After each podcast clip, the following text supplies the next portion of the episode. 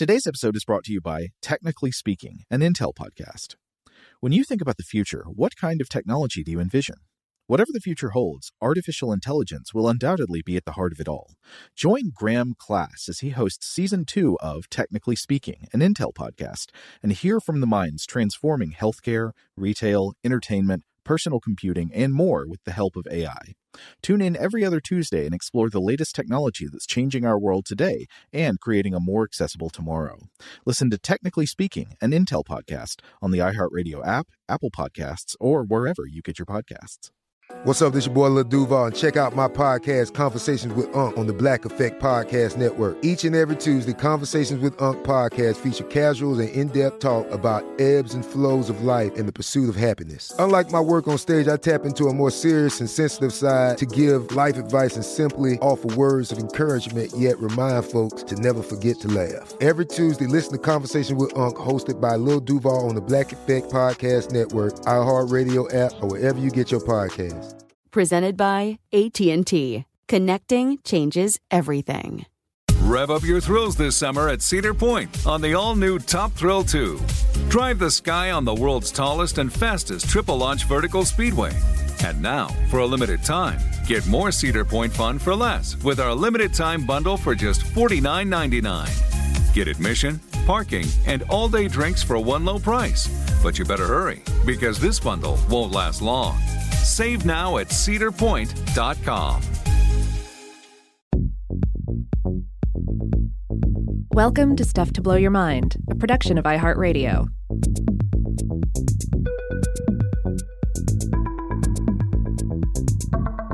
Hey, welcome to Weirdhouse Cinema. This is Rob Lamb. And this is Joe McCormick. And today on Weirdhouse Cinema, we're going to be talking about the 1967 film The Sorcerers, starring Boris Karloff. Uh, this is a movie that I picked on the the strength and weirdness of its trailer, and I got to say that the movie didn't quite live up to my expectations, but I still thought it was uh, it it had some good things going for it. One of the best things going for it, I think, was Boris Karloff. Uh, though his character takes some some very surprising turns, uh, it didn't turn out the way I thought it would. Yeah, this this is a weird one to think about. Um, you know, because it, it is clearly um, I wouldn't say on the lower budget. And I wouldn't say it's on the the lower end of the budget spectrum for films we watch per se. Like this is not like a micro budget affair or anything. Uh, but it seems to maybe exist in that realm where they got to be a lot more experimental with sort of the form of the film and how they were dealing with some of the, the genre tropes that are employed here. And so it's going to be interesting to discuss those decisions, decisions that in some cases were maybe too daring and didn't pay off completely, but otherwise still give you a lot to think about and, and give you something that you're not going to get in a more sort of, um, I don't know, uh, finely tuned for audience appreciation film.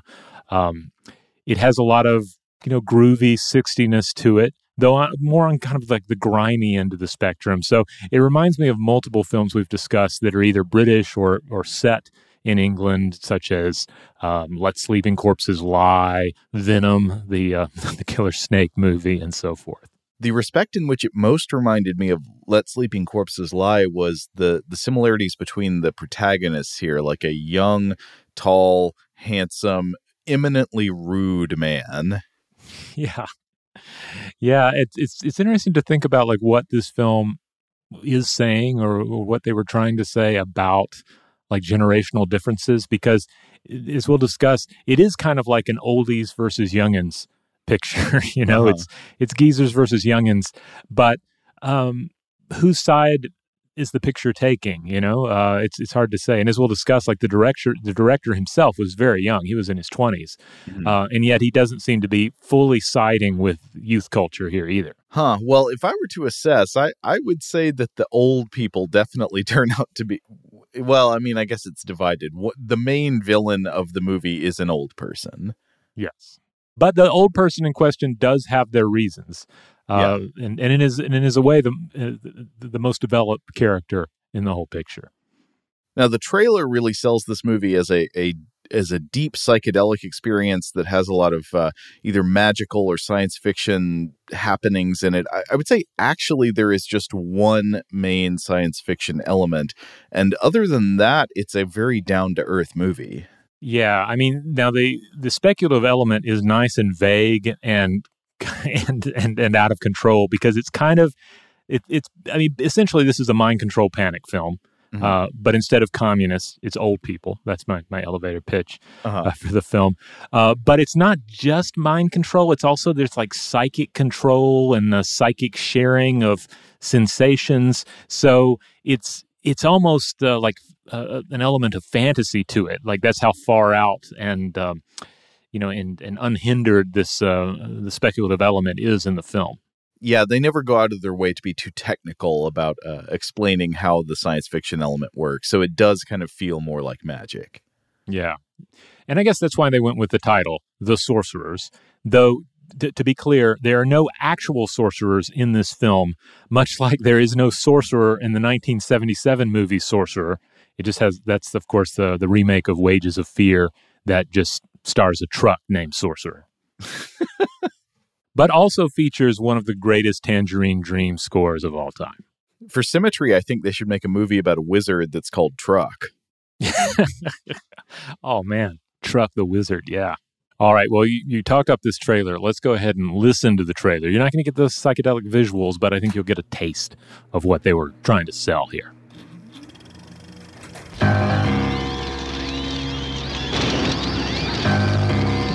Intoxication with no hangover ecstasy with no consequence. Arthur, see what you can come up with.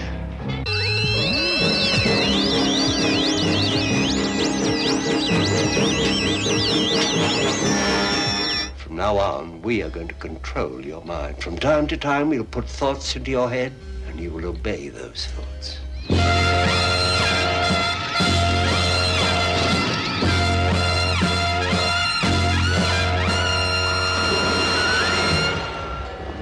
I never dreamed this could happen, even at this distance.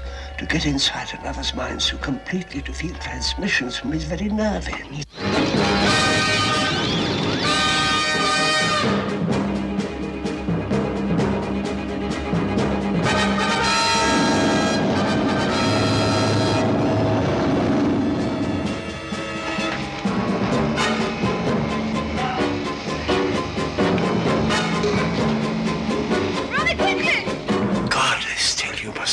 Of your mind. And there are whole periods when I can't remember anything at all. Nothing. Boy, you're coming on strong now.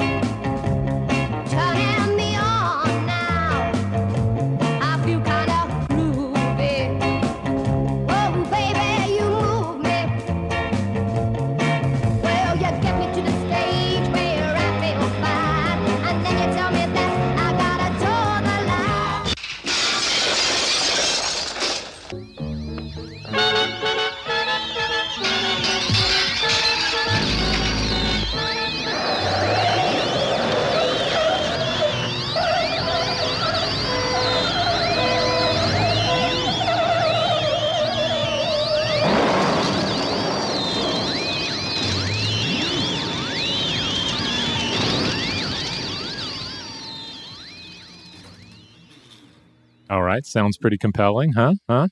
Now, if you want to watch this movie for yourself, uh, I need to point out it. This one doesn't. I don't think this one has received a Blu-ray release, or at least I couldn't find one.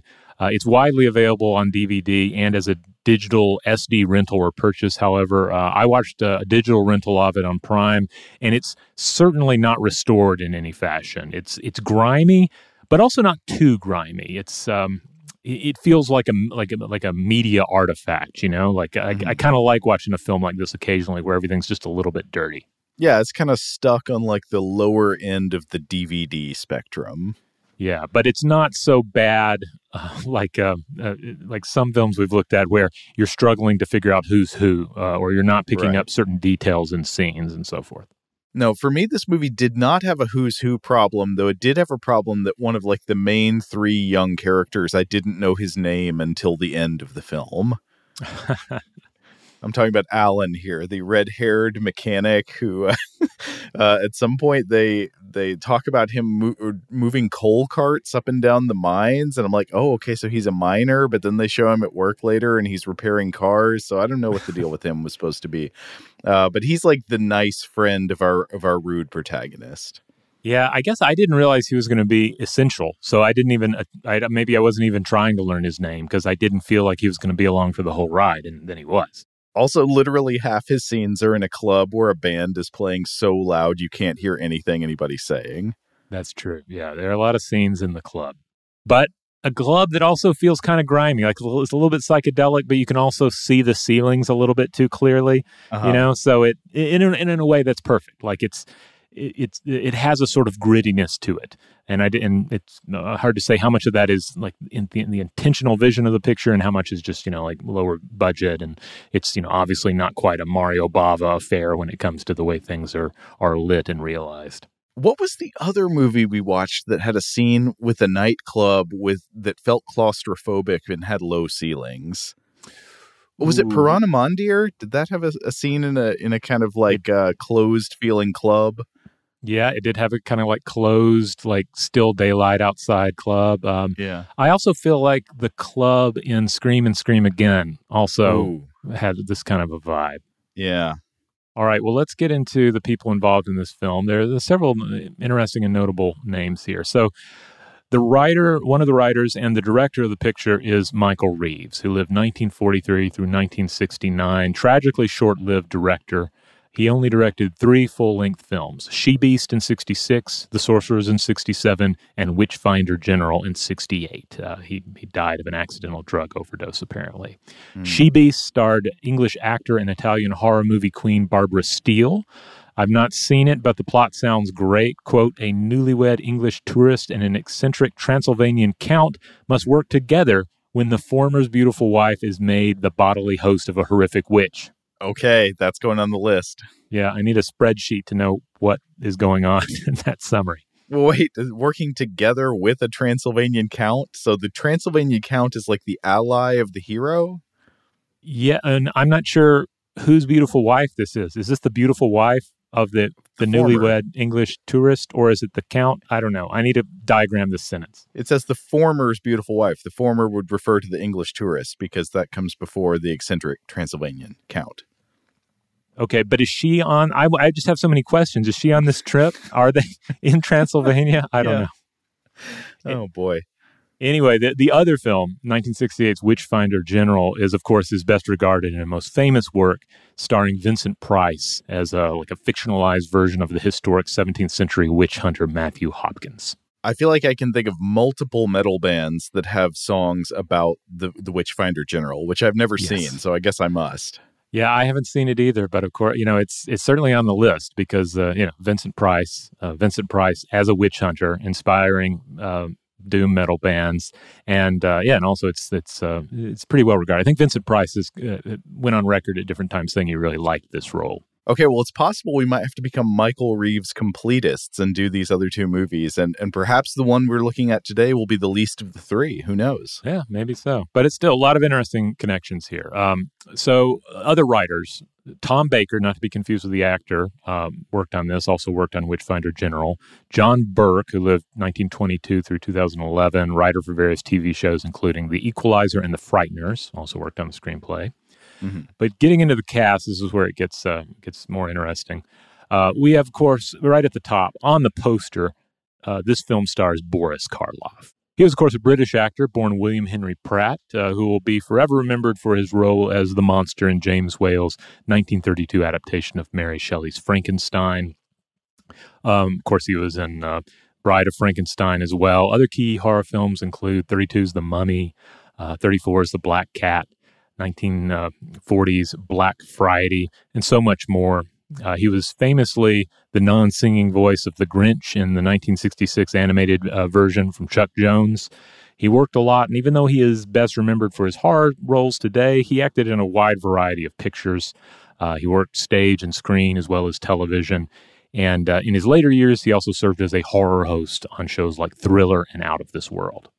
I really enjoy late career Boris Karloff. Of course, I love uh, Frankenstein and especially Bride of Frankenstein. But the, I think uh, Bride of Frankenstein's sort of the, for me the the pinnacle of the the Universal horror films. But in his later roles, he has some of that older seasoned actor energy that that I always really enjoy, you know, like late career Christopher Lee and uh, all these, like, I don't know, there, there's just something, I think, especially when a lot of these horror actors get into their later years, they bring a kind of uh, crypt like magic along with them. And Karloff definitely has that in his 60s film. So I loved him in Black Sabbath, where he plays the patriarch of this. Uh, uh, of this Carpathian mountain dwelling family in the in the segment in that movie called the Wurdalak. He's just mm-hmm. he oh he's so good in that. When they're you know they got uh, Bava's got all the purple lights on him, and he's wearing that wild uh, fur lined hood and has the facial hair. I thought he was great in this movie as well, and I even love him in some of the seedier stuff, like in um, who is it who directed Targets? Was that Peter Bogdanovich? Yes, that was a 1968 film from Peter Bogdanovich uh, that I haven't seen in a while. I remember liking it when I saw it like on AMC back in the day, and I'm I'm a I don't know if I would want to watch it today because yeah. it, it, it is a pretty serious film that concerns a uh, a mass shooting incident, but um but it but a very interesting late career uh, Karloff picture for sure, and one in which he's not playing a a wizard or a vampire or anything like he's playing essentially a fictionalized version of himself. Yeah. I think he plays an actor who was famous for doing horror films. Yeah. And then as this actor, he ends up confronting a, a mass shooter. Yeah. Yeah. So that's Karloff, who plays Professor Marcus Montserrat. But then we have uh, this character's wife, Estelle Montserrat, played by Catherine Lacey, who lived 1904 through 1979. English actor with credits going back to 1938. She, uh, in which she, she, that was when she played a nun in Alfred Hitchcock's The Lady Vanishes. Other credits include 49's Whiskey Galore, 67's The Mummy's Shroud, and 1970's The Private Life of Sherlock Holmes, which I haven't seen. Sounds like a weird sell. It's like we've all seen the the crimes and the investigations, but what about the private life? Let's yeah. get into the private life of Sherlock Holmes. What does he do on Sunday morning? I don't know. I did notice that Christopher Lee plays Mycroft Holmes in that, so I don't know. Maybe it's interesting. Well, I said I enjoyed Boris Karloff's performance, and I certainly did, but I was quite surprised to find I thought he was a bit upstaged by Catherine mm-hmm. Lacey playing his wife in this movie. Uh, I think she's great, and her character goes in a very surprising direction. Yeah, yeah. the, the, the film does go in a surprising direction, one that certainly elevates her performance. And Karloff is still great, but um, as we'll discuss, well, I don't want to give any spoilers. We'll, we'll get into it. Uh, but uh, I, the, the choices here, I think, make sense for the for the plot. All right, so those are our old people. Yes. Let's get into some of the youngins. The whippersnappers. Yes, we have Elizabeth Ercy playing Nicole. Uh, born 1944, German born French actress who debuted in the 1962 American Greek drama Phaedra in 62, co starring Anthony Perkins. She didn't work terribly long, however, and left acting by 68. Um, was n- a notable celebrity for several years, though, and uh, apparently dated Michael Caine, which I only mention because there are so many Getty images of her and Michael Caine like hanging out and I don't know, doing interviews and stuff. I, so I included one for you to look at here, Joe. the posture in this photo is bizarre. It's of Michael Caine sitting in uh, in a, a, way I can only describe as diagonally in a chair in the foreground, and then she is standing behind the chair behind him, like leaning on the back of it. Yeah, and it's like in some strange mod living room. It's like this weird yeah. snapshot of, uh, I guess, like British hip culture of the late '60s. I can see next to them one of those uh, televisions that had like wooden legs. Oh yeah, isn't it gorgeous? Yeah. Why do they make TVs like that today? Okay, so you know, high definition TV, maybe a maybe a flat screen, I guess, if you must, but it should have like a wooden box around it and wooden legs. yeah, it needs to take up uh, some some serious real estate in the living room. All right. Um, next on the cast here is um, the character Mike Roscoe, played by Ian Ogilvy born 1943, British actor who has been active since 1958, still active today. Prior to this film, he was in She Beast, which, uh, and, oh, and then he also appeared in Witchfinder General. Uh, he worked a lot over the eight decades he's been active. He's roughly the same age now as Karloff was in this film. Mm. Um, just to hit a few highlights, his later credits include 1970s um, uh, Wuthering Heights, uh, the 1974 Amicus horror anthology From Beyond the Grave, 74 is The Gathering Storm, 76 is I, Claudius, 1992's Death Becomes Her, and then later on Puppet Master 5. Oh, his his performance in Puppet Master 5, it's a tour de force. I'm sure. But still, I, Claudius, nothing to sneeze at there. Yeah, okay. Uh, strangely, I, you would think this will make more sense when we describe what happens in the plot. I guess what I would say is you would have expected this movie to demand more of him, but it kind of doesn't. He is allowed to sort of sleepwalk through a lot of it. So no criticism of of uh, Ian Ogilvy as an actor here, but his his character is actually very subdued, uh, mm-hmm. surprisingly subdued given what happens to him. He's mostly just kind of like looks with a with a cool, mostly emotionless expression at things as they happen. Yeah, yeah, it's an interesting role because he is he's kind of the villain of the the picture as we'll learn, you know? I mean, you may have certain expectations about how it's going to play out for this character and they don't really match up with what we see. All right, uh, this character has a friend in the picture uh, named Alan. This is the one you, you weren't sure we were talking about. We weren't sure who he was for so long. Yeah. Um, Alan was played by Victor Henry, who lived 1943 through 1985. Another talent in this film whose career was cut way too short He'd only started acting for TV in 64 and for film in 67. He played the lead in 1969's All Neat in Black Stockings, a, a dramedy. But sadly, he was severely injured in the early 70s in an auto accident. Uh, he was a pedestrian in this accident and spent the last 17 years of his life in a coma. So, uh, oh, really, wow. really sad to, to, to, to to uh, to read that, and also especially when you see in this picture, like you see that like he's a talented young actor, and as with the director, like you can't help but imagine like what these individuals would have gone on to do had they had another decade or two or more, you know, uh, in the industry. Yeah, uh, the way this character is written is interesting because our main character, in a way, Mike, is as we said, very cool and unemotional and just kind of rude. Uh, and his friend Alan here is the exact opposite. He's very friendly and obliging and talkative. Yeah. Top Thrill 2 is like no other course. Two 420 foot vertical speedways, three launches. All right, let's talk strategy. Copy that, driver. Go for maximum acceleration off the start. Roger that. You've got a short straightaway to push from 0 to 74 on the first vertical speedway. And what about the rollback? Rollback will set you up for an explosive reverse climb 420 feet in the sky so you reach 0 G's in total weightlessness. 420 feet of straight up speed. Let's get it. Top Thrill 2, the world's tallest and fastest triple launch strata coaster. Get your tickets at cedarpoint.com. Stamps.com. Xfinity has free premium networks for everyone this month, no matter what kind of entertainment you love. Addicted to true crime? Catch killer cases and more spine-tingling shows on A&E Crime Central. Crave adventure? Explore Asian action movies on Hi-YAH. Searching for something extreme? Check out skating, snowboarding, and more on Fuel TV Plus, the global home of action sports. And find crowd-pleasing bops on iHeartRadio's Hit Nation playlist. There's new free shows and movies to love every week. Say free this week in your Xfinity voice remote. Okay, picture this. It's Friday afternoon when a thought hits you. I can waste another weekend doing the same old whatever, or I can conquer it. I can hop into my all new Hyundai Santa Fe and hit the road. Any road. The steeper, the better. Because my all new Santa Fe is available with HTRAC, all wheel drive, so I can hit the trail without a worry in the world. Heck, with three rows and best in class rear cargo space, I can pack the whole family in with all our gear. We've got available dual wireless charging for our phones, so we'll never lose touch with civilization, and we won't lose touch with the primordial power of Mother Earth. So, which is it? Waste the weekend or do something a little more epic? And conquer it in the all new Hyundai Santa Fe. Visit HyundaiUSA.com or call 562 for more details. Hyundai. There's joy in every journey.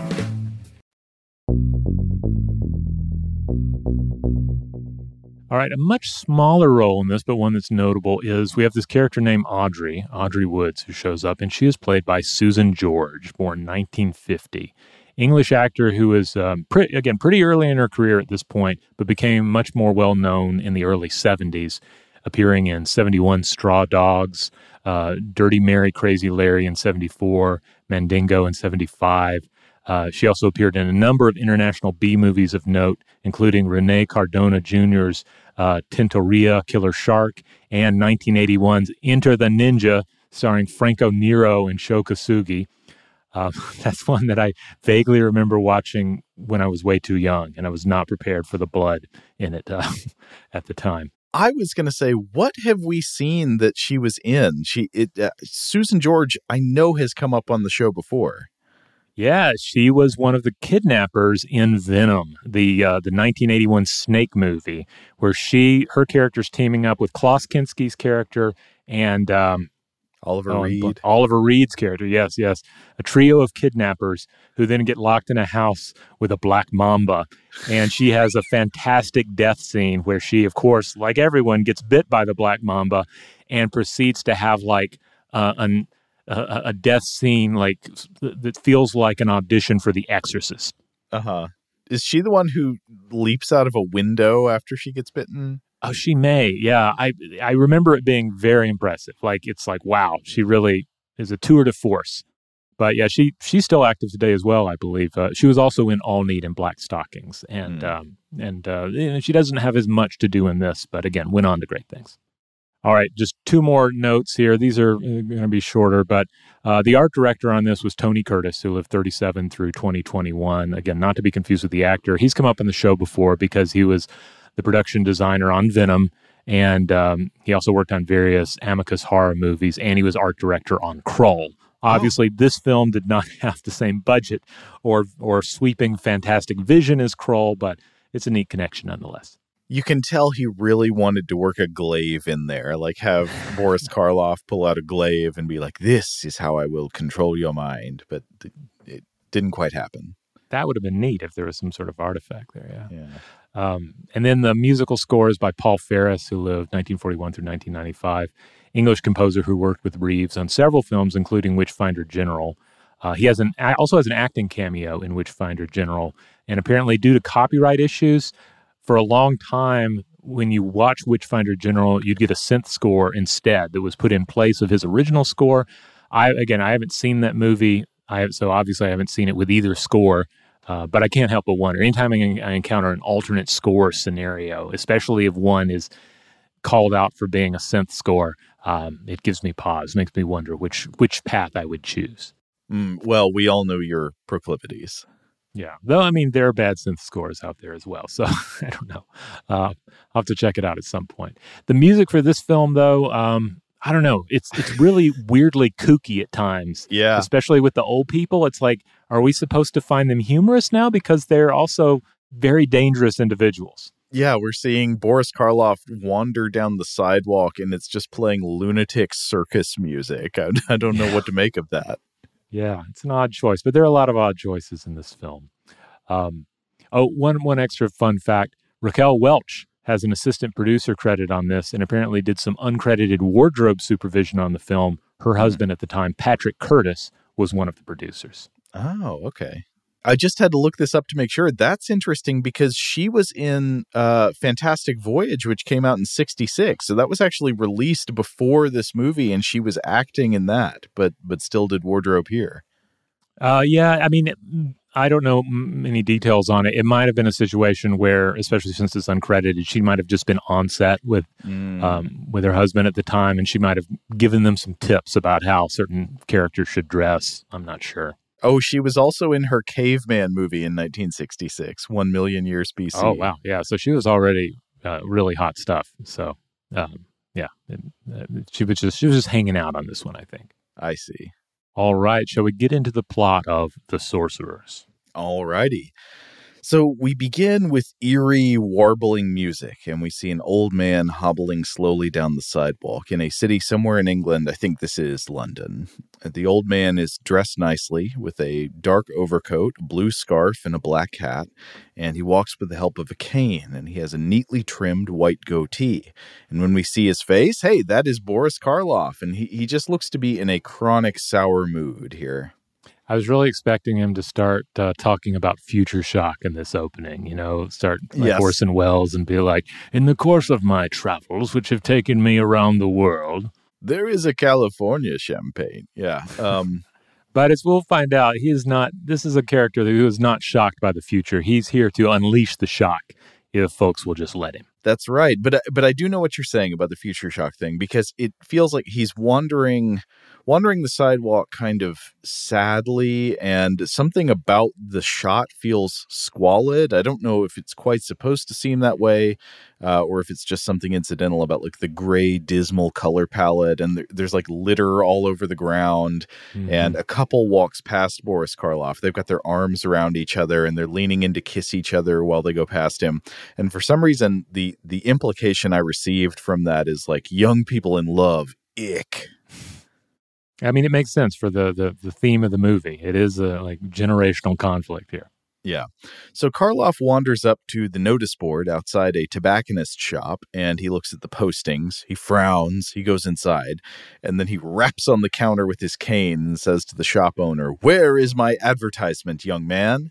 And the guy's like, What's it for? Karloff is clearly exhausted by the ceaseless, humiliating inanities of this dunce like world.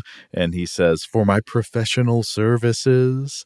And the tobacconist gets it now. He says, Oh, so you are the famous Professor Montserrat. Well, the tobacconist explains uh, we learn that the shop took the notice down for two reasons. First of all, uh, uh, Karloff owed them five bob to keep it up, and he hadn't paid. But then the the guy also says it didn't seem to interest the public like some of the other notices, and I was just thinking, why would they care about that? Yeah, this was the whole, and like I was instantly intrigued, like this world where you pay to have your little flyer put up. Like, I mean, nowadays you just put it up in the coffee shop, right? And Yeah. come and like put it up again if something gets pasted over it, right? I guess so. And when when we see the guy go to replace it, he he puts it back over somebody else's notice. So I haven't advertised the podcast like this in a while. Uh, you know, making the rounds. paying five bob to put up a index card sized uh, ad on like a outside of a shop door. I don't know. It, it, it's surprising that that would work at all. But Montserrat, you know, he protests when he's told this. He says, "How can I keep my practice alive without advertising?" But like, dude, you didn't pay your fee. What do you expect? anyway, Montserrat gives in. He pays the money, and the guy puts the ad back up outside the shop door. And we close in on the card so we can see what the deal is. It says Dr. Marcus Montserrat, practitioner of medical hypnosis, stammering, self consciousness, anxiety, painlessly cured. All right, sounds sounds reasonable. Right. And so he's, you know, he's helping people deal with future shock, I guess. Karloff's Yeah. character is an alternative psychiatrist who offers hypnosis based therapies to repair the wonky brains of 20th century urbanites in England. And Marcus comes home to his apartment after this and meets his wife, Estelle. This is played by Catherine Lacey, and she is making lunch. And according to our tradition of pausing to look at table settings and food that were never meant to be scrutinized in high definition, I'll say this is one of the more organic looking meals we have observed in a movie lately, though it is amusingly English. Uh, it appears to be roast beef with brown gravy, a mound of green peas, and then a stiff, roughly baseball shaped agglutination of mashed potatoes. Mm-hmm. So Marcus asks uh, Estelle if any patients have come inquiring, and Estelle says only a man with a twitch in his cheek. Uh, she says that he said he'd be back later, and then Marcus mutters to himself with an amused tone, I wonder if he will. And I, I thought this was nice. Karloff plays his character with a pleasant subtlety that varies depending on his environment. So he's obviously struggling to keep his practice afloat. And this comes through as pure irritation when he's in the presence of the outside world, like talking to the tobacconist. But it is it, it, it has a different emotional inflection. He's more reflective and resigned when he's at home with Estelle. It seems to me like Marcus Montserrat is kind of a homebody and he loves spending time with his wife. Yeah, yeah, it's sweet. It, in in in retrospect, kind of a weird way to start off the, the movie. Yes.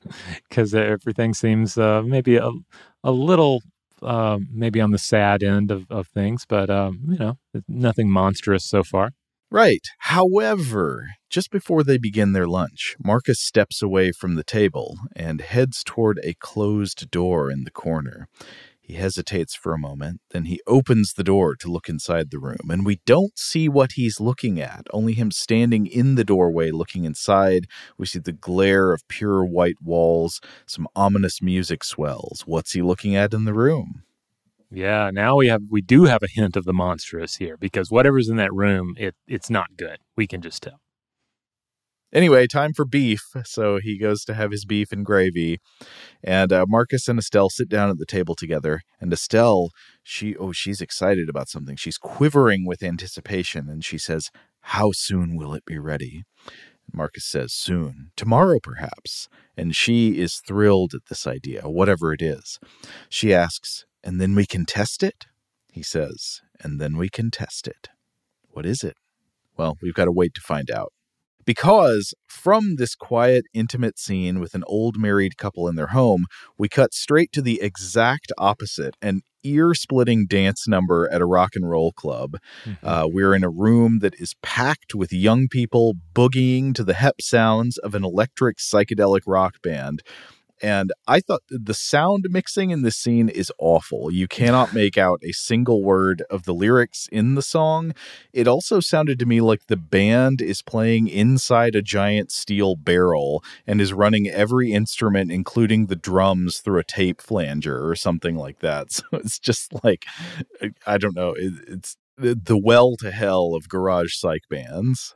Yeah. And again, there's something kind of grimy to the way everything is shot. So you can you, you look at this place and you can just imagine how sticky the floors are from spilt drinks, you know? Yes. Ugh gross. Yeah, peeling your feet up every dance step. Mm-hmm. Uh, and so the credits roll while all this is going on, and the bad sound continues as this develops into an actual scene with dialogue. Because we next zoom in on a table with three characters. These will be our main young characters for the film. There is Mike, who is played by Ian Ogilvy.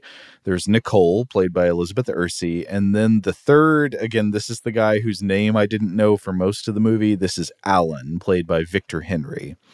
And Alan is kind of dressed weirdly for the venue. Everybody else is in these hip 60s clothes, like, you know, dark turtlenecks and stuff and uh and the mini skirts and all that. But Alan is wearing a tweed blazer. And I, I didn't know quite how to read that. Uh, maybe if we had the the correct uh, cultural contextual understanding, we would know like, oh, that means he is like X, but I didn't know exactly what it meant. Does it mean he's kind of a nerd or he's like not with it?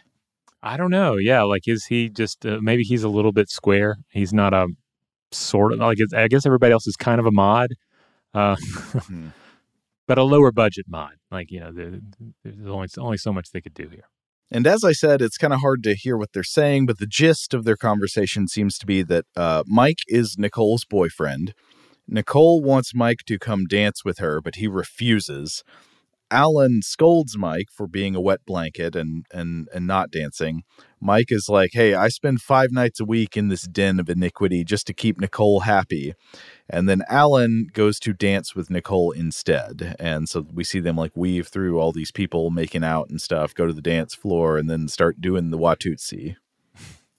And then we see Mike alone at the table with his drinks. And, you know, I get the feeling that Mike sort of, he kind of likes himself a little bit. Uh, you know, he's got this like haughty, prideful posture. Yeah. And he's, he's just kind of like, I'm above all this fun. Oh my goodness. I'm so done with all this fun. So all three of them eventually leave the club to go out wandering. But at some point, Mike and Alan find themselves uh, standing outside of some building. They're waiting for Nicole to come out of the bathroom. I think Alan jokes that she's doing her toenails or something. And then Mike gets impatient and he tells Alan, uh, first of all, I am bored. Uh, second, I spend half of my life waiting on Nicole. Third, uh, I am not going to wait anymore. I need you to take her out to dinner while I go and get my kicks. And Alan's like, but she's your girlfriend. And Mike says, Nope, I am I'm outsourcing duties to you tonight. You take her to dinner. My mind needs weird, freaky new experiences. so what's the weird, freaky new experience he's gonna seek out? Well, it's I thought it was pretty funny because the next thing we see Mike do is wander into a chip shop and say, Give us a wimpy, please. Uh, oh, now what is a wimpy? Is this a burger? It's a hamburger. Yeah. Okay, like that. Like uh, this is a Popeye thing, right? Or is is is this a Popeye reference, or is the the Popeye thing a burger reference? Oh, I could be wrong, but I think a, a wimpy is just a one word for a burger in in Okay. British English. Yeah. Okay. Well, at any rate, yeah, maybe that's his whole thing. It's like I just need junk food. I just need some sloppy burgers here. Yeah. Um, let uh, let Alan uh, and Nicole go and have a nice dinner somewhere. They'll go out to a French restaurant, and I'm going to get my my sloppy burgers. Yeah. Meanwhile, so he, we see him, you know, he's sitting down waiting for his burger, I guess. Meanwhile, at the Montserrat home, Marcus comes out of the room with white walls. He walks into the living room where Estelle is waiting anxiously with no company but a ticking cuckoo clock. And Marcus says he's finished his preparations. It's ready. And Estelle is so relieved. She wants to try it out as soon as possible. Whatever it is, they decide they are not going to wait until the morning. They will try it out tonight. But Estelle says, Who can we use? They decide whoever it is, it must be a stranger, somebody they've never met before, who need never know what has happened to him. And then Karloff says, But it must be someone whose mind is pliable, someone who is basically willing. Estelle says, A drunk! and Marcus poo poos this. He says, No, a mind confused by alcohol would not work. Yeah, I, this was amusing because yeah, they're they're like, okay, no no booze addled brains for this project, but a pill addled brain, that's exactly what we're looking for. Yeah, I thought that was funny too. So they say um, they decide they. This is a quote I wrote down. They say we need a boy who is bored, out looking for something. All these children out on the streets at night taking pills to keep themselves awake. It's perfect. In a way, I guess it does it does really work with what is to come because a lot of this is about like this this this need for sensation and um and it's it's kind of neat too like they're so uh Estelle especially is just so um uh eager to try this thing out that they're going to do and her eagerness is you could compare it to the eagerness of one who has uh, some sort of drug in their possession and desperately wants to go ahead and have that experience of said drug hmm So they decide they're going to find a healthy young man who is looking for new experiences of pleasure, who can be enticed into anything by Montserrat if he poses as a locksmith to the doors of perception. mm-hmm. So we see Boris Karloff. He goes out wandering. He wanders the city at night. This is one of the parts where they were just playing that circus music of madness while he while he Mhm. prowls the sidewalk. He's looking for a boy on pills, and eventually Montserrat wanders into the chip shop where Mike is having his wimpy, and Karloff he walks up to to Mike's table. He says, "You're looking very bored, young man." it's a great pickup line it, it is. And Mike's like, "What?" And he says, "You know, I've been following you all this evening. You, you, uh, you, you seem to be bored by life. I could offer you something." Uh, first, Karloff offers to buy Mike a coffee, but then Mike says, "No thanks, I don't drink." And I was like, "What?" But th- I think maybe we're that's to mean Mike understands Karloff is offering him a coffee in order to quote sober him up. Uh, side note, that Oh, doesn't that work. Yeah, Yeah. that doesn't work. Take drinking coffee does not sober you up. Um, that, that's an old you know myth myth that you drink some coffee and like ah okay your your your drunkenness goes away. yeah you're ultimately just going to compound things by drinking caffeine uh, you know probably late at night Yeah. scenario Ah, but Karloff smiles, and I think that means like, oh, he doesn't drink. Remember, he didn't want an alcohol confused brain. So uh, uh, Mike says, "What is it you do want?"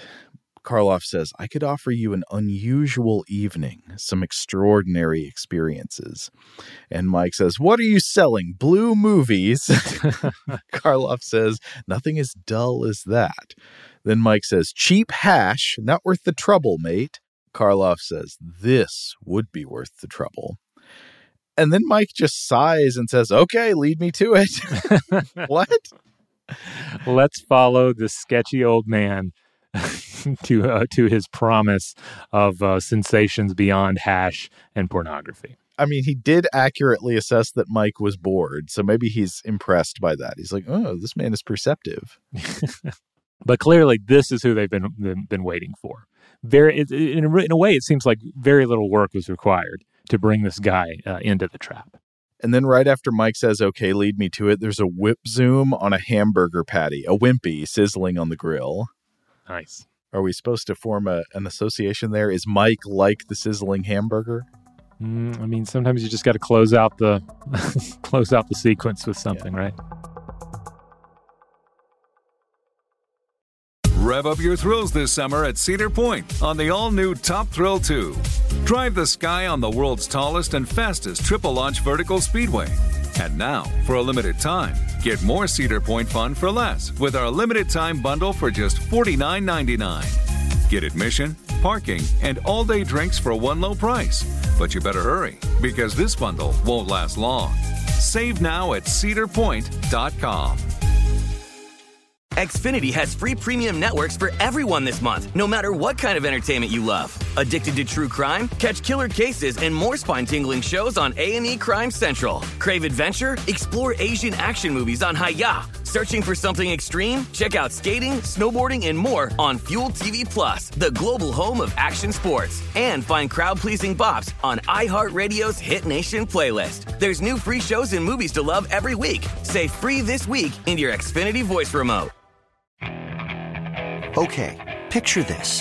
It's Friday afternoon when a thought hits you. I can waste another weekend doing the same old whatever, or I can conquer it. I can hop into my all new Hyundai Santa Fe and hit the road. Any road. The steeper, the better. Because my all new Santa Fe is available with HTRAC, all wheel drive, so I can hit the trail without a worry in the world.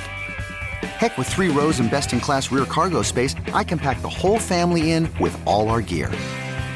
We've got available dual wireless charging for our phones, so we'll never lose touch with civilization, and we won't lose touch with the primordial power of Mother Earth. So, which is it? Waste the weekend or do something a little more epic? And conquer it in the all new Hyundai Santa Fe. Visit HyundaiUSA.com or call 562 for more details. Hyundai. There's joy in every journey.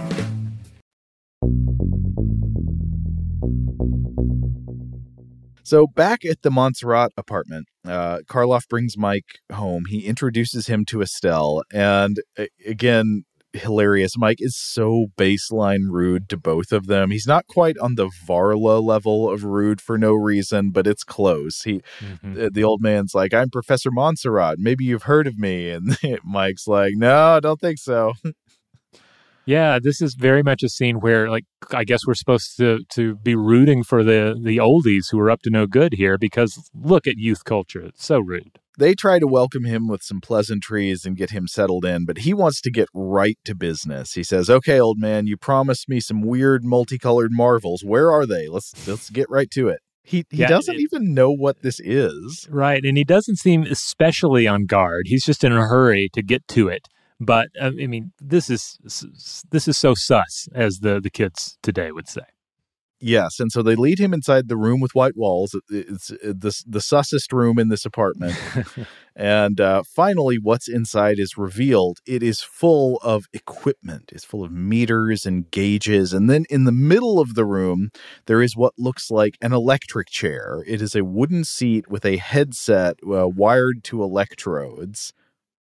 And Mike, I guess, is like, "All right, this seems fine. let's, let's do it." yeah. Yeah. They explain that uh, Marcus Montserrat is a hypnotist, and with the aid of this machine, they can offer him an experience that is totally new. Marcus says dazzling, indescribable experiences, complete abandonment with no thought of remorse. Estelle says intoxication with no hangover, ecstasy with no consequence. So they're really driving this theme home. They're offering him pleasure with no consequences all he's got to do is get in the chair and let the hooks do the work. and he's like, uh, okay, sure. Yeah. Uh, yeah, yeah. He gets in the chair and he, the only real hesitation seems to be impatience. He gets in the chair. He's like, get on with it. Come on. he's sort of like, happening put, fast enough. Yeah. He puts the electrodes on his head and then he's like idly twirling the wires with his fingers while he's waiting. So he's, mm. he, he's bored still. And then Marcus and Estelle, they go to their equipment, they switch some dials, uh, and they initiate the procedure. There's a heartbeat thumping on the soundtrack. And so, what happens when they do this procedure to him? Well, the, the details of what is supposed to actually be happening here um, are sketchy something involving hypnosis and ultimately psychic mind control and, sh- and shared sensations between human brains over uh, varying distances. I don't know what the limits are to like how far away individuals could be from one another, but in terms of what we are presented with on the screen, uh, it actually is a pretty nice uh, sequence that they give us here. Uh, so for effects, they project a liquid light show onto uh, onto his face um, liquid light show like that popularized by the Joshua Light Show of American artist Joshua White, born 1942. Um, I think every a lot of you out there know exactly what I'm talking about. This has become a visual staple of the 1960s. Um, it pops up in such films as 1969's Midnight Cowboy. Joshua White has a special effects lighting credit on that film. Uh, he was not involved in this production, uh, but he eventually got into directing and uh, directed episodes of such shows as the original Max Talking Headroom Show and Seinfeld. What the Max the Max Talking Headroom Show was that different than Max Headroom? Yeah, I'm not. I don't recall where this falls into the um, uh, in, into the the timeline of Max Headroom things, but this was a, a 1987 series or hmm. special. Mm titled The Original Max Talking Headroom Show. And it looks like it had various celebrity guests on it. So this might have been kind of like a MTV type thing. I don't know. I'm not sure. I see. So Max Headroom is like a dystopian sci-fi narrative show, and then they like extracted the character Max Headroom into other stuff. Yeah, this one looks like it had various uh, guest stars on it, like celebrity guest stars and so forth of the day. But anyway, that's that's beside the, the, the point because yeah, essentially we're getting um, we're, we're, getting a liquid light show on Mike's face, and it is I think the most visually interesting sequence in the entire picture and one that is utilized in the trailer. Right. So yeah, they're they're projecting this light show onto Mike's face. They're sort of using his face as the projector screen. In some shots his head is seemingly isolated from his body. Maybe it's you know his body's under a black cloak or something, like his head's floating in space. Uh, and so this goes on for a while and he's obviously, you know, he's out of his mind. And then they finish doing the procedure to him and they start giving him orders. The Montserrats say, "Get up out of your chair. Go into the next room." Close the door. And he does everything they say. So, oh boy, they discover it worked. What was it? They can now control Mike from a distance. They see what he sees. They feel what he feels. They control his actions with a word or even a thought. So they they test it out. They have him go to the refrigerator, open it, select an egg and then crush it in his hand and we see like the yolk leak out all over his palm and they feel it in their hands and so forth Mm. So they say, from now on, we are going to control your mind. From time to time, we will put thoughts into your head, and you will obey those thoughts. You will have no memory of us. And he's just like, all right. And then he leaves. he leaves the apartment. All right. And so, I mean, that's your setup. This is clearly this is um, this is going to go terrible places. But the initial setup is now uh, the the elderly couple has control of a young body yeah, yeah. So they send Mike. Well, he goes back to the club first and he meets Nicole. And once again, you can't hear what people are really saying under the roar of the flanger jam experience. Uh, but Mike demands Nicole leave the club with him and go on a walk. And they abandon poor Alan. They just like, they leave a note for him that says, You've got two extra drinks on me, lucky lad. Uh, and where do they go? They sneak into a hotel pool and go for a swim. And meanwhile, we see the Montserrats at home sitting at their kitchen table, enjoying the feeling of water on their skin while Mike does the swimming. Which is one of just so many weird scenes of this old couple in their apartment experiencing sensations uh, of uh, young people elsewhere in the city. Uh, there's a lot of this, and it's always it's always so it is it, they're very weird scenes. They're not like outrageous level weird but they're just they're so distinctive and interesting. Like i can't think of of, of any other um, uh, you know fictional narratives that have uh, have gone into something like this. I agree. It, it is unusual. And then we see marcus and estelle have a conversation where they discuss how their theories are vindicated now. And Marcus's idea seems to be okay, time to take, the, because we've proven it works, we can take this legitimate. He's like, we can create a kind of service for elderly people eh, where they will use this hypnosis procedure openly on young people and then live vicariously through them. Maybe send the young people on a cruise or something and they get to experience it at a remote distance through them, even when maybe their bodies are are uh, too frail to have the experience for themselves. Yeah, essentially doppling into young bodies yeah. and experiencing uh, doppel based uh, vacations, which, you know, th- this makes sense. This seems like this could be a real benefit to uh, society yeah, so Marcus wants to go public with his discovery. Now, I sense a little bit of a problem, which is that you you tested this out uh, without consent on an unwilling. Well, I, I guess he was willing. He was open for something. He just didn't know what it was going to be. So I guess it's ambiguous whether that counts as consent or not. If a guy just says like, "Yeah, do whatever to me, I don't care." Yeah, and I think this is this is a problem that Estelle is picking up on. Estelle yeah. is, is is probably picking up on this, and also she's picking up on Marcus's checkered history. Uh, she has clippings. Uh, I'm not sure if this is the scene or it's a later scene yeah, where she whips the these newspaper. out. Yeah. yeah, where he has gotten into a lot of lot of trouble in the past, something involving his hypnotism. So there's this feeling like even if this may be a great idea, uh, you know, let's use this to benefit society, but Marcus is not in a position to be the person who does this, and certainly not the person who benefits from introducing this to the world, because his, his name has already been, um, you know, dragged through the gutter um, to some extent. And to your point, uh, their first successful test was done without any kind of uh, legal structure surrounding it. That's right. Uh, and then Estelle also has another objection. She says, like, no, let's live a little bit first. Before you go public with this, if you're going to do that, let's use the boy for our own pleasure for a while. Yeah, yeah. I believe she she points out like we we suffered. We've earned it. Yeah. yeah we suffered because uh, in, in part because of what you went through and uh, because of your career trajectory. So let's we're owed this. Yeah, we need to do this. We need to experience some pleasure through this this young dope that we have hypnotized, uh, and then we'll see. Then we'll see what we can do for society.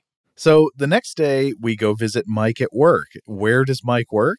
Well, Mike works at the Glory Hole. Uh, this is a um, we, we see the exterior of this building. Um, it is called the Glory Hole. Um, it, on closer examination, it appears to be an antique store and I, this raised a number of questions for me. So I did a little bit of research. And uh, as it turns out, this was an actual antique store in London. Uh, you can you can look at various uh, movie location websites have information about this. Though, um, you know, I, I, recommend you know using search terminology uh, appropriately while trying to find this for yourself. Uh, but it, it, raised the question: Well, why did they call an antique store the Glory Hole? Well, according to Brewer's Dictionary of Phrase and Fable, um, a glory hole is, quote, a small room, cupboard, etc., where all sorts of odds and ends and junk are dumped. So there you have it.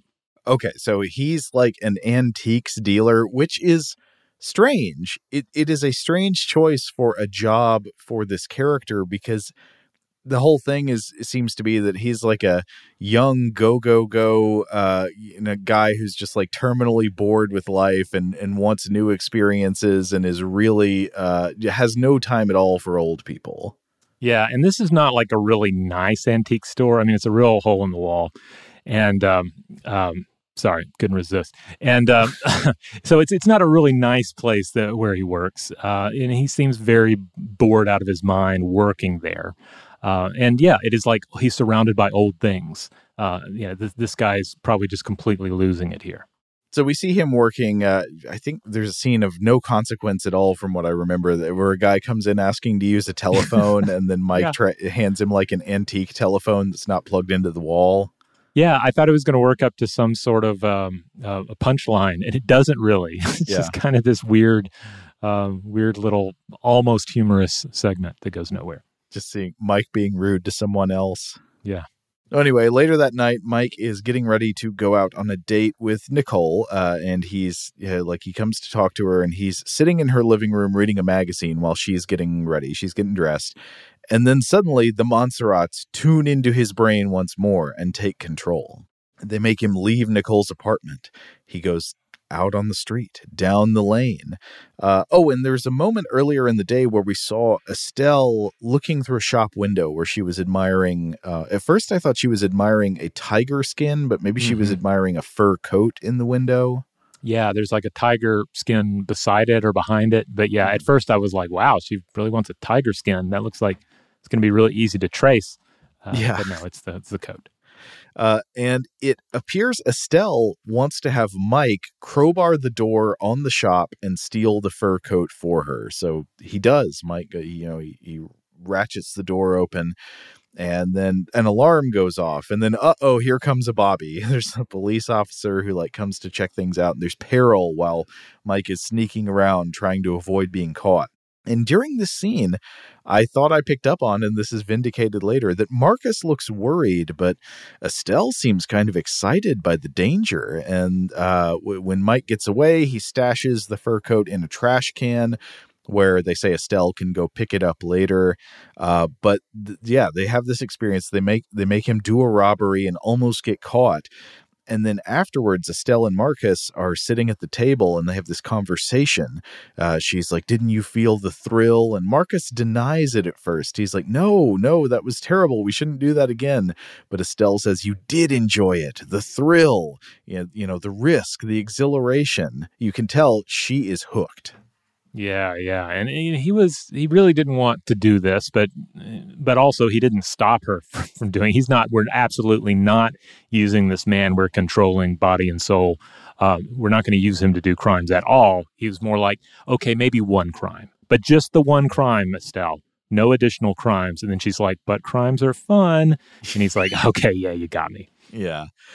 Uh, oh, another thing that is meaningful in this scene, we see Mike during the robbery cut his hand on something, and then afterwards we see Marcus and Estelle both have cuts on their own hands in the same place. So whatever injuries happened to Mike uh, are psychically transmitted to uh, the Monserrats as well.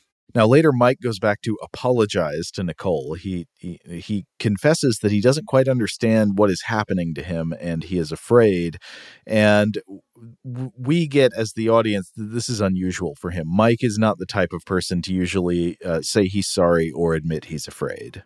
Now, next thing that happens, Estelle comes to Marcus one day and she's like, I was outside and I just saw a policeman stop a man on a motorbike for speeding. Marcus, did you ever experience it? Speed? Real speed?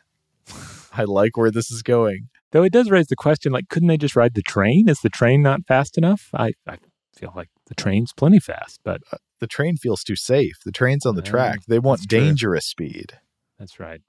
So Mike and Nicole are uh, they're having lunch, and Mike convinces Nicole to come out to the country with him. But how are they going to get there? Why, we're going to steal our friend Alan's motorcycle without asking him. Uh, so Alan's like working at the mechanic shop, and they just go up outside, get on his motorbike, and drive away. And Alan's like, "What? What happened?" Yeah, they're they're it gets rather reckless. Like they're basically pulling a psychomania here, if we without all the like overt harassing of people. Yeah, not the kicking over of uh, pyramids of cans at the grocery store like in Psychomania, but they are doing Psychomania style speed demon stunts. Mm-hmm. And obviously, Nicole is not into this. She's on the seat behind him yelling, like, slow down. But Mike is, he won't slow down. He's just going faster and faster. And we see the Monserrats in their house. They are getting their kicks indeed while the speed is going on. I wish uh, my one wish for these scenes is I wish we would have had that effect, you know, where you like are, are blowing air on a person's face and getting the ripples. Uh-huh. that would have been great with the Monserrats in their um, just in their living room. They're like, yes, the speed. that would be really good. It would make sense because they get the cuts. That surely yeah. they would get the ripples too. Yeah, why not? Also, I just want to note in this scene, so both Mike and Nicole are on the motorcycle. She's like holding onto the back of him, riding behind. Mike has goggles and Nicole does not. well, they did steal it. I don't know how, if, if Alan was, you know, had had an extra pair of goggles on hand. I guess so. I mean, I was thinking, Mike, that is not very chivalrous of you, but I guess on the other hand, he's the one driving, so maybe he needs to see more. I don't know. Right. And he's not, even without the mind control, he's not particularly thoughtful. So, right. Uh, so they return the motorbike after their speed demon stunts, and for I don't remember why this starts happening, but Mike just starts punching Alan. Yeah, they get into um, a fight over. I mean, I guess over it's over the motorcycle. Like you took yeah. my motorcycle, you didn't ask for it, and then this quickly escalates. And I mean, part of the reason it escalates is because clearly the the people controlling Mike are, are excited by all manner of sensations, including a knockout brawl in a garage. So yeah, Mike starts beating Alan up and then also beating his boss Ron up. Uh, he hits mm-hmm. Ron with a pipe. At one point, he's like wrestling with Alan on the floor of this mechanic shop, and they are fighting under a descending auto lift. I was like, oh god, that's, that's mm-hmm. gross. Um, but they managed to get out from under it before it you know nobody gets crushed. They do get a bunch of motor oil spilled on them and he uh, mike beats up alan until he's basically unconscious. He's like bloody. He hits his boss with a pipe and uh, then he's like okay i'm done with that and he leaves. Now, this leads to a clear conflict between Estelle and Marcus. Estelle has a taste for power now. She likes the violence, she likes the mayhem. And Marcus is like, We can't do this. We've got to stop. And she rebukes Marcus for trying to stop her. So Marcus says, we, I, I can't let you do this anymore. I'm going to set the boy free. I'm going to bring him back here and I'm going to deprocess him with my equipment. Estelle says, I will not allow it. You will never deprocess him. And she injures Marcus somehow. Like, I think she breaks his leg or something. And then she goes into the room with white walls and smashes his equipment. So now it cannot be undone. Mm, the link is permanent now. Marcus is crawling on the floor to her feet. Uh, he says, I'll stop you. And she says, You can never stop me. And she whacks him on the head and knocks him out. So I mentioned earlier that Estelle takes a really surprising direction. I would not have predicted this is how the movie would go from the first time we meet them. Right. I mean, especially since the posters are really selling the Karloff angle. Uh, you know, you've seen Karloff in so many roles where he is. I mean, not he's not always the villain, but he is.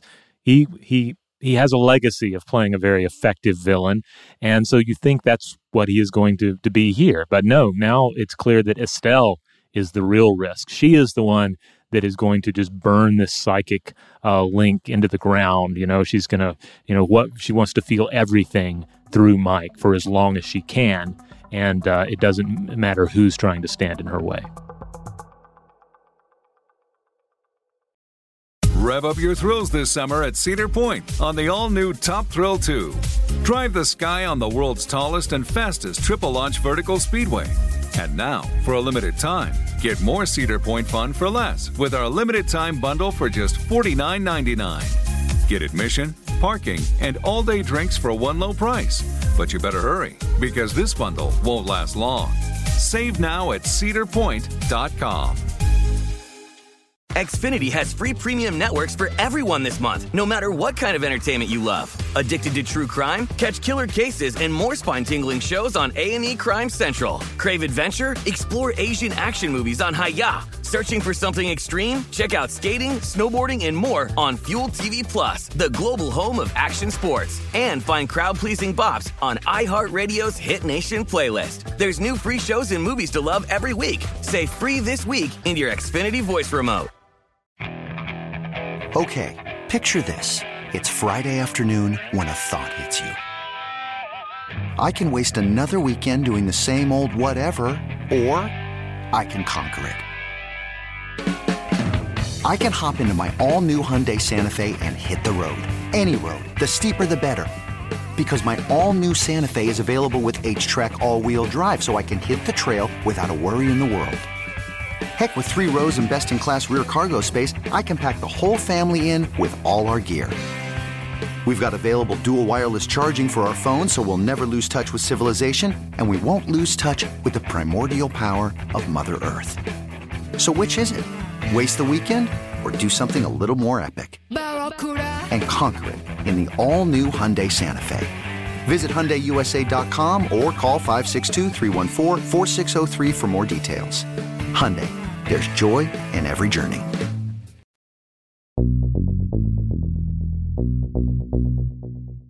So from here, it just gets worse and worse. What's the next thing? I mean, they've already had him stealing his friend's motorcycle, doing death defying psychomania stunts, and then beating his friend up for no reason. they got to go to murder, right? That's right. I mean, she's driving this brain like she stole it, and she did steal it, and that's just the next uh, next uh, ne- next uh, destination on the list for sure.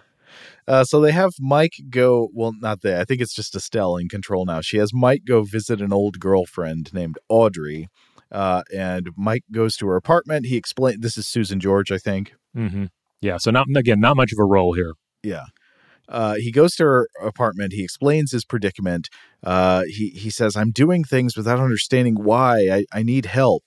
But while he's there, Estelle turns on the turns on Mike radio and starts controlling him. And uh, she uh, she takes control and makes him murder Audrey with a pair of scissors. So Mike has now mm-hmm. done murder. Yeah, so we're in a really dark trajectory at this point yeah, Mar- Marcus again rebukes her. Karloff is like immobilized in the corner. I think he might be tied up or something. Mm-hmm. He's like, uh, you know, you can't do this. You must stop.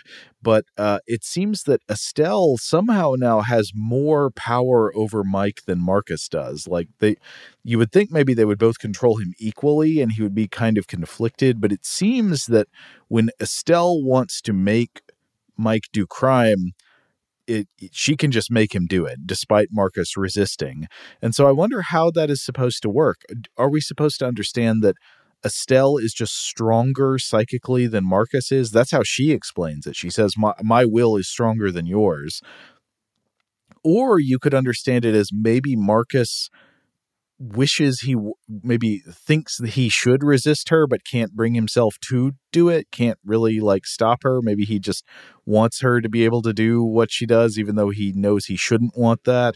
Or maybe there's something else going on. I don't know yeah, I do like how since we don't have all the answers and uh, concerning this exact psychic arrangement, uh, we did it, we, we, are led to interpret it in various ways, and uh, it, it is it is a fun exercise, at least you know for viewers like us to try and figure out exactly how it works. But Estelle needs more blood. One murder is not enough. So she next makes Mike uh, go to the rock club and start flirting with the singer of the rock band. Uh, they hit it off, and she leaves with him. They go for a walk somewhere, and they walk. They like take a cab to an alleyway, walk into the alleyway, and then uh, Mike starts saying, "Sing for us, sing for us now," and she's like, "What? I don't have my band here. I can't, I can't sing." And he's like, "You must sing for us right now." And then he moves at her menacingly and murders her. And again, Marcus and Estelle try to fight. Marcus says, "Stay away from her. Don't do it." But Estelle is saying, "Kill her now." Yeah, so now that's two murders uh, that uh, that Mike has committed on on behalf of Estelle. And uh, and Estelle's pretty much in the clear here. Like, how could he ever be connected to them in a meaningful way, in a way that would put them in legal jeopardy? That's right. So the next day, Nicole and Alan start to piece things together. They look at a newspaper together that says pop star murdered. And they had been at the club the night before. They saw Mike leaving with this with this woman, and they're like, "Oh, now she's dead." They they know what's going on. So they say they're they're going to go have to confront uh, Mike at work. Uh, meanwhile, we see the the Monserrats. For some reason, Estelle seems to be drinking heavily now. I didn't know quite what to make of that, especially since she doesn't even have to do it herself. Can't she just get Mike to do it to have the experience? Yeah, they seemed rather opposed to alcohol earlier, but uh, yeah. So so I'm not sure how this actually fits in. Another development, uh, I think the cab driver who drove uh, Mike and the uh, and his murder victim the night before, he recognizes the woman from the newspaper. Uh, he's like, "Oh, I, I know them." So he alerts the police, and the the police are, are now on the case.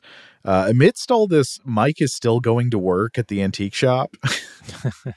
and Nicole and Alan go and confront him there. Uh, he has he first claims he has no memory of the murders. I'm not sure if he actually has no memory, but he's protesting that he doesn't remember them. Maybe his memories are vague. But Alan and, and Nicole have put it all together. They know Mike did the killings. they confront him and then during the confrontation, Estelle tunes in and takes control and makes Mike attack Alan with the letter opener. But the police are arriving, so before he can finish Alan off, uh, Mike runs off. He jumps in a car and speeds away. The police are in pursuit along with Alan and Nicole. And uh, Marcus and Estelle during this chase scene, That the final the final showdown is essentially like the police are chasing Mike in physical space, but Marcus and Estelle are fighting for control of Mike in the psychic space. Mm-hmm. And ultimately, I think Marcus is able to take control back and makes Mike wreck the car. Yeah, yeah. So we get this horrifying wreck uh, in which, uh, like, I believe the, the vehicle is turned upside down. There's gasoline leaking, leaking all over the place, and then it erupts in a ball of fire. Right as the police are arriving on the scene, right as Alan and Nicole are arriving, and also that that wonderfully stereotypical uh, police inspector looks like Yeah, every yeah. police inspector in every film like this who just kind of like strolls up. He's seen it all. He's like, "What do we got here? Psychic uh, controlled, mind controlled thing burning up in a car." Yeah, I've seen it before. He does the thing that the police inspector does in all these movies, which is like make he like physically turns the bodies of Mike's friends around so they're not looking at the wreck. Yeah, like stop, know. stop looking at that. You don't want to look at that. Come on, we got paperwork to fill out. Nothing to see here, folks. So big ball of fire erupts, burning Mike up. Mike is dead at this point. Uh, but then we get uh, we cut back to the Monserrats, and it's pretty horrifying. That's right. In their apartment, remember the cut from the robbery, they are now both charred. They're just charred corpses in their apartment. Yeah. So uh, fiery ending here, I think pr- hits pretty hard. Um, and ultimately, man, what a weird film. Uh, for so many reasons, but one of them that I think stands out once you get to the end of the uh, the whole narrative is that our antagonists are barely encountered by the other characters in the film and are, for all intents and purposes, unknown to them. Uh, like you might have expected these threads to come back together and cross. Like somehow Mike returns to Marcus and Estelle, and there's some sort of a showdown there, or or that Alan and Nicole are able to put it together truly somehow, you know, and figure out what the psychic connection is. But that doesn't happen either. No, that's a good point. Like there's there's going to be no retrospective resolution for the rest of the characters. It's just like no one mm-hmm. will ever know that the Monserrats did this, right? Right. Yeah. I mean, someone's just going to find a couple of burned bodies. There might be some ideas that it was spontaneous human combustion or something. They're going to find some smashed equipment, you know, in the next room, and probably investigators are not going to make anything out of that, uh, you know, unless you got a sequel in mind. But otherwise, not. Uh, so yeah, it's a it's a very very odd um, plot structure for this film. What do you make of the thing where so they're having that conversation early on where Estelle and uh, Marcus are like, "Oh, these young people, they're just out looking for their kicks. They're out, you know, wandering the streets on pills, looking for experiences." But ultimately, it is Es- both of them, but especially Estelle, who are the really depraved uh, pleasure seekers. You know, they're looking for Mhm. these uh, experiences, no matter who's harmed by it. Uh, they they must feel something new, uh, and it seems maybe implied that it is even more so the case because they're old and their bodies have become feeble that they're like th- this somehow puts them in an even more extreme pleasure seeking uh, mindset. Yeah, yeah, that seems to be the direction they're going in. Like ultimately, I guess, kind of pointing the finger at the old people and saying, uh, "Well, you know, you you you judge us, but what would you do if you had psychic control of our bodies? Um, uh, you know, with with no way to connect you to the crimes you commit through our bodies." Uh, which I guess is kind of a weighted question because it's like it's ultimately that sort of absolute power corrupts absolutely scenario where uh, it, it ultimately doesn't matter if you're a, an old person, a young person, middle aged person, et cetera. But if you have complete control over this other individual psychically, and there's no way that they can be really connected to you again in a meaningful way, in a way where like legal um, um, powers could uh, could could rail against you, then yeah, it would be this huge temptation for a lot of people. Um, but uh, but but I guess maybe it's kind of like a, a leveling of the the moral high ground here. It's like, well, you you really don't have room to judge the youth culture because again, if you had mad psychic technology, uh, where would that leave you? It is interesting that you know I think there are certain moral themes that are commonly attached to certain speculative elements in science fiction and fantasy movies. And weirdly, I think, despite the fact that this is a mind control movie, usually mind control elements are linked to themes having to do with like free will and uh, and things like that. I don't think the movie deals with that quite as much.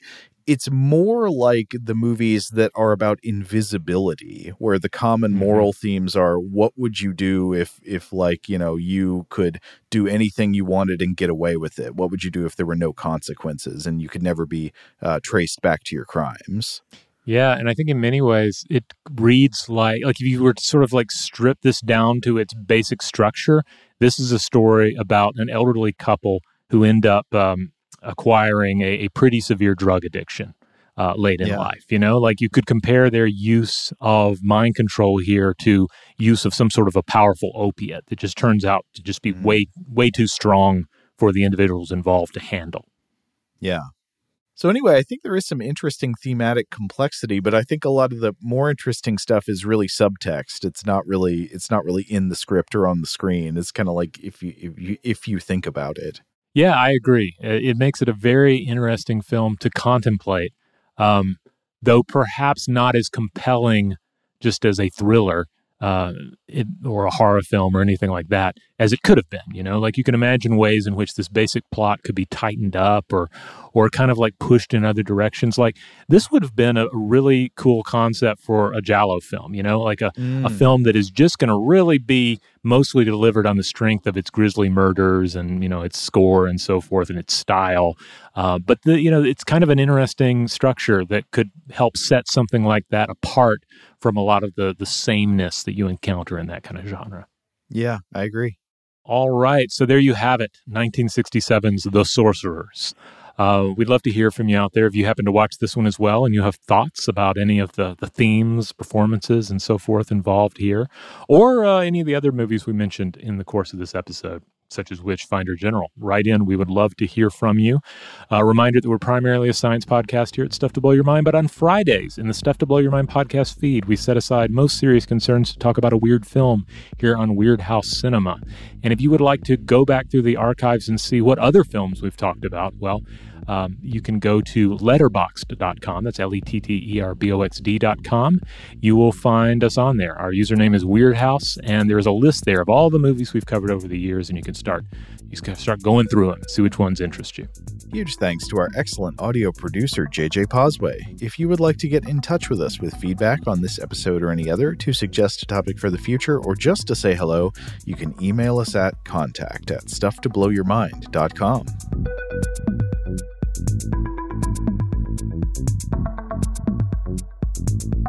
Stuff to Blow Your Mind is production of iHeartRadio.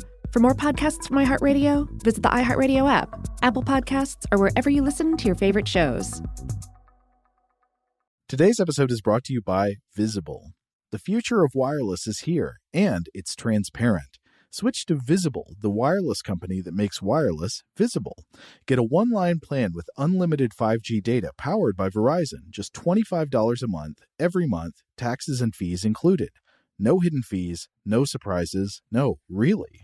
What are you waiting for? Get with the times and switch to Visible at visible.com. Monthly rate on the Visible plan for data management practices and additional terms, visit visible.com.